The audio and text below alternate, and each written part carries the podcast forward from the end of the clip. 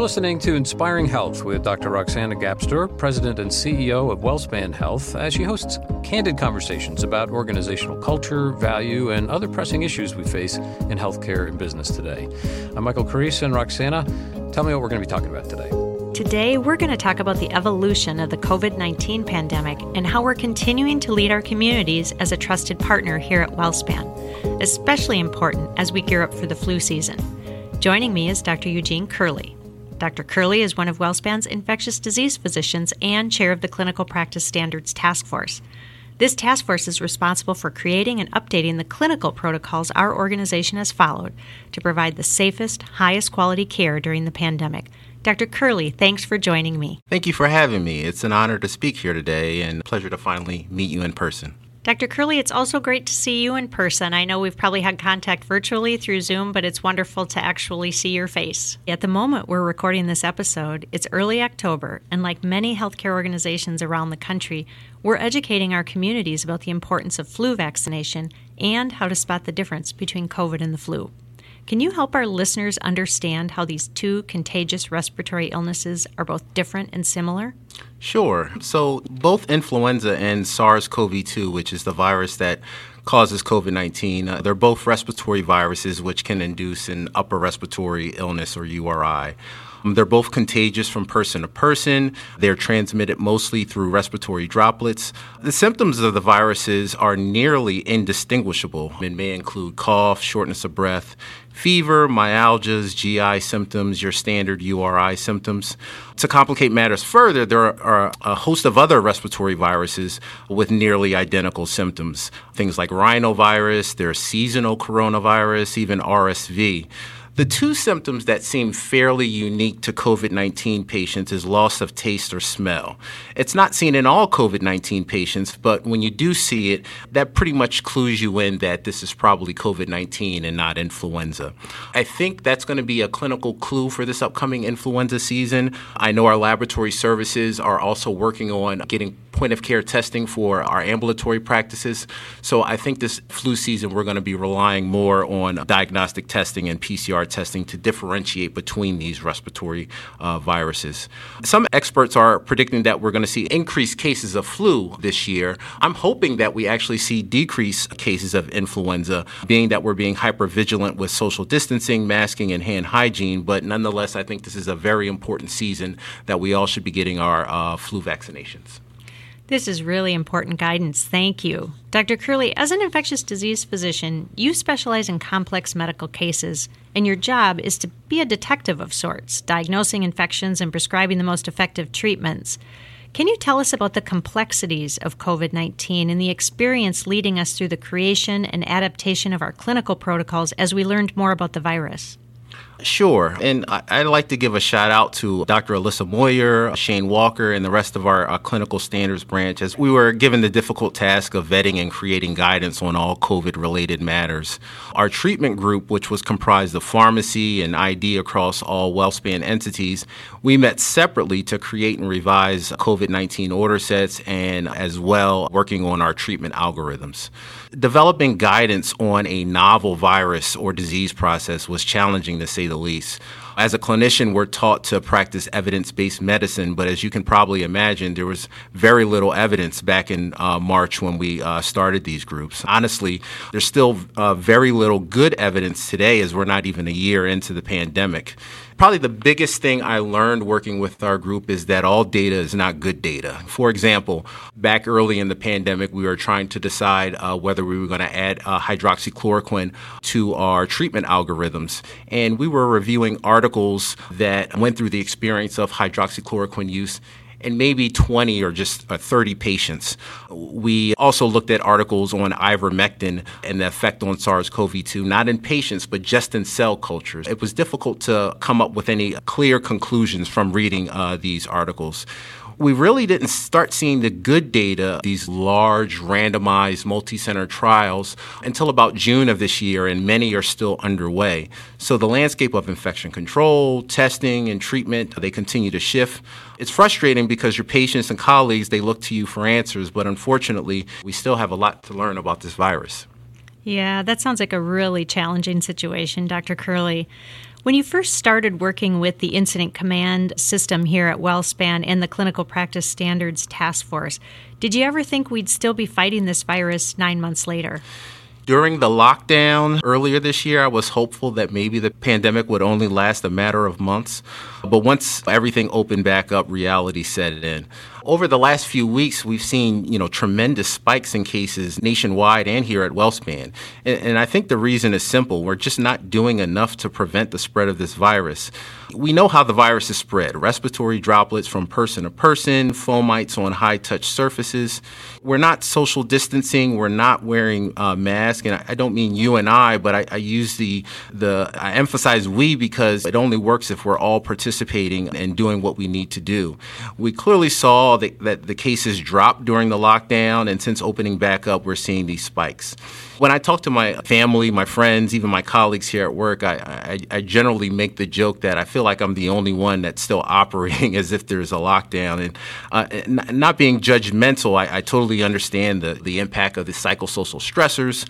People are tired of being in the house. Many people can't work from home. You know, schools have uh, definitely reopened, and I, I, think that's contributed to uh, some of the spikes we're seeing. And I definitely understand the financial impact on individuals and businesses. But we just need to remain extremely vigilant and focus on these fundamental concepts social distancing, masking, and hand hygiene. I, I like to bring up one other important concept, one that I think just flies under the radar, people don't uh, quite grasp. And it's the concept of asymptomatic and pre symptomatic spread. So, uh, obviously, some COVID 19 patients never develop symptoms, and uh, we, we would put them in the asymptomatic category.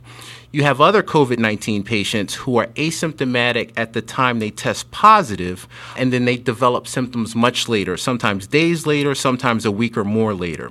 In both categories of patients, these patients are extremely contagious even though they don't have symptoms. So it's very difficult to control. And that's why it's not safe to be around others, especially if you're not wearing a mask. We've heard about some of these super spreading events on the news funerals, churches, family reunions, weddings, even meetings. And the common theme with these super spreading events is these are large gatherings of asymptomatic, unmasked people. So I, I, don't really think that the spikes that we're seeing are related to a change in how the virus is spread, nor a change in PPE requirements. I think it boils down to those fundamental concepts of social distancing, masking, and hand hygiene. You're raising so many good points, Dr. Curley. I wonder, as an infectious disease physician, you're trained to expect the unexpected. For our clinical team members, though, who are serving on the front lines, I can imagine that the shifts in the pandemic and the different changes in guidance have been somewhat frustrating and maybe concerning. Yes, for sure. The changing guidance over time has not been just frustrating for clinicians, but for, I'm, I'm, sure, for leadership, for patients, for the public in general. Commonly, when the CDC or Department of Health would publish these changes, they did so without a clear explanation or evidence. And I'm sure there, there is an explanation or evidence, but it, they just weren't transparent with it. And in, turn, some people, they start to lose confidence with the experts. I think it's important to take a step back, level set, and remember that we're dealing with a completely novel virus and disease process. And although it feels like we've been dealing with COVID 19 for a long time, it's still very early in the pandemic. It hasn't even been a full year. The verdict is still out on many of the available therapeutics, and we still don't even have a vaccine. We're still generating this data and experience that will hopefully eventually be needed to publish whatever the final COVID guidelines are. Hopefully, maybe sometime next year, we're at that point. I think until then, we need to uh, expect more changes. We need to be flexible, and we need to continue to trust the experts in this arena. Yeah, when we think of 2020, we certainly associate it with change, don't we? The positive side of the unfortunate reality that we've seen is that our care teams have leaned into these new ways of working and caring for our patients the strides we've made in such a short amount of time to shift to telemedicine with e visits and video visits has really been incredible. It's a testament to our innovation mindset. During the pandemic, we've also seen the benefits of innovative medicine. That's a great point. This is all new, obviously. We didn't have a blueprint to guide us back in the spring, and we're definitely operating under a time crunch. Innovation has been a huge theme at WellSpan during the pandemic We've changed how we conduct meetings through Zoom and Teams, where we care for patients, creating COVID specific units in the hospital and ushering in telemedicine. Um, also, uh, changed how we care for patients from transmission based precautions, isolation, testing, um, and even treatment.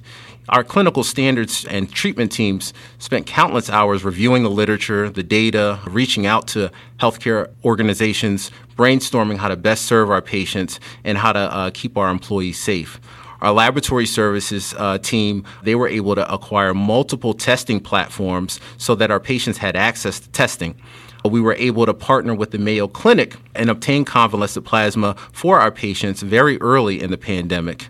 Um, our pharmacy team was also uh, able to obtain a stockpile of remdesivir for our patients. So WellSpan has done a fabulous job investing in COVID care and providing access to the best therapeutics available. Anecdotally, I can share that these therapeutics are, are quite promising and they, they, they definitely seem extremely safe. And although the final verdict on efficacy is yet to be determined, I think that our patients benefiting greatly from their use. It's the countless stories of caregiving team members who've gone above and beyond to care for our patients. These are really the bright spots in a really dark time. I think that's exactly how our communities have viewed WellSpan during the pandemic, really as a trusted resource and partner during this scary time. We couldn't be that partner without you and the expertise of our infectious disease team. Thank you, Roxanna. Our ID team, uh, we're honored to be able to help out during these unprecedented times. It's been stressful for sure, and I'm sure other specialties uh, have felt this. Within ID, we've seen dramatic increases in our patient census. I, I personally feel that the management of COVID 19 patients is significantly more time consuming compared to patients with other infections, and keeping up with the latest COVID literature alone is just very challenging. I've had the pleasure of being able to talk with um, a lot of my ID colleagues across all the entities at WellSpan, and, and, what I can say is we're a resilient bunch, and we're all dedicated to patient care. Um, for me personally, the patients get me through the day. I thrive on patient care and being able to lend my expertise for their well-being. So I think for the current time, I think we try our best to weather the storm. Hopefully, we get a safe, effective, widely distributed vaccine soon and, and can get back to some normalcy. Yeah, that would be really great, wouldn't it? Your insights are a really good reminder that our physicians and providers are human as well. And at the same time, you're leading us through a pandemic and caring for patients. You're also navigating its impacts as a person, as a mother, a father, a husband, a wife, a teammate. We're just so grateful for WellSpan physicians and advanced practice providers and all of our caregiving team members. It's really our collective resilience and commitment to delivering the safest, highest quality care that enable us to continue to guide our communities through the pandemic and beyond. Dr. Curley, any closing thoughts for our listeners today? Yes, I'd just like to encourage everyone to continue to be strong, safe, and vigilant, be flexible, and, and, embrace change rather than fight it. Continue to trust the experts and continue to social distance, wear a mask, and wash your hands. Thank you.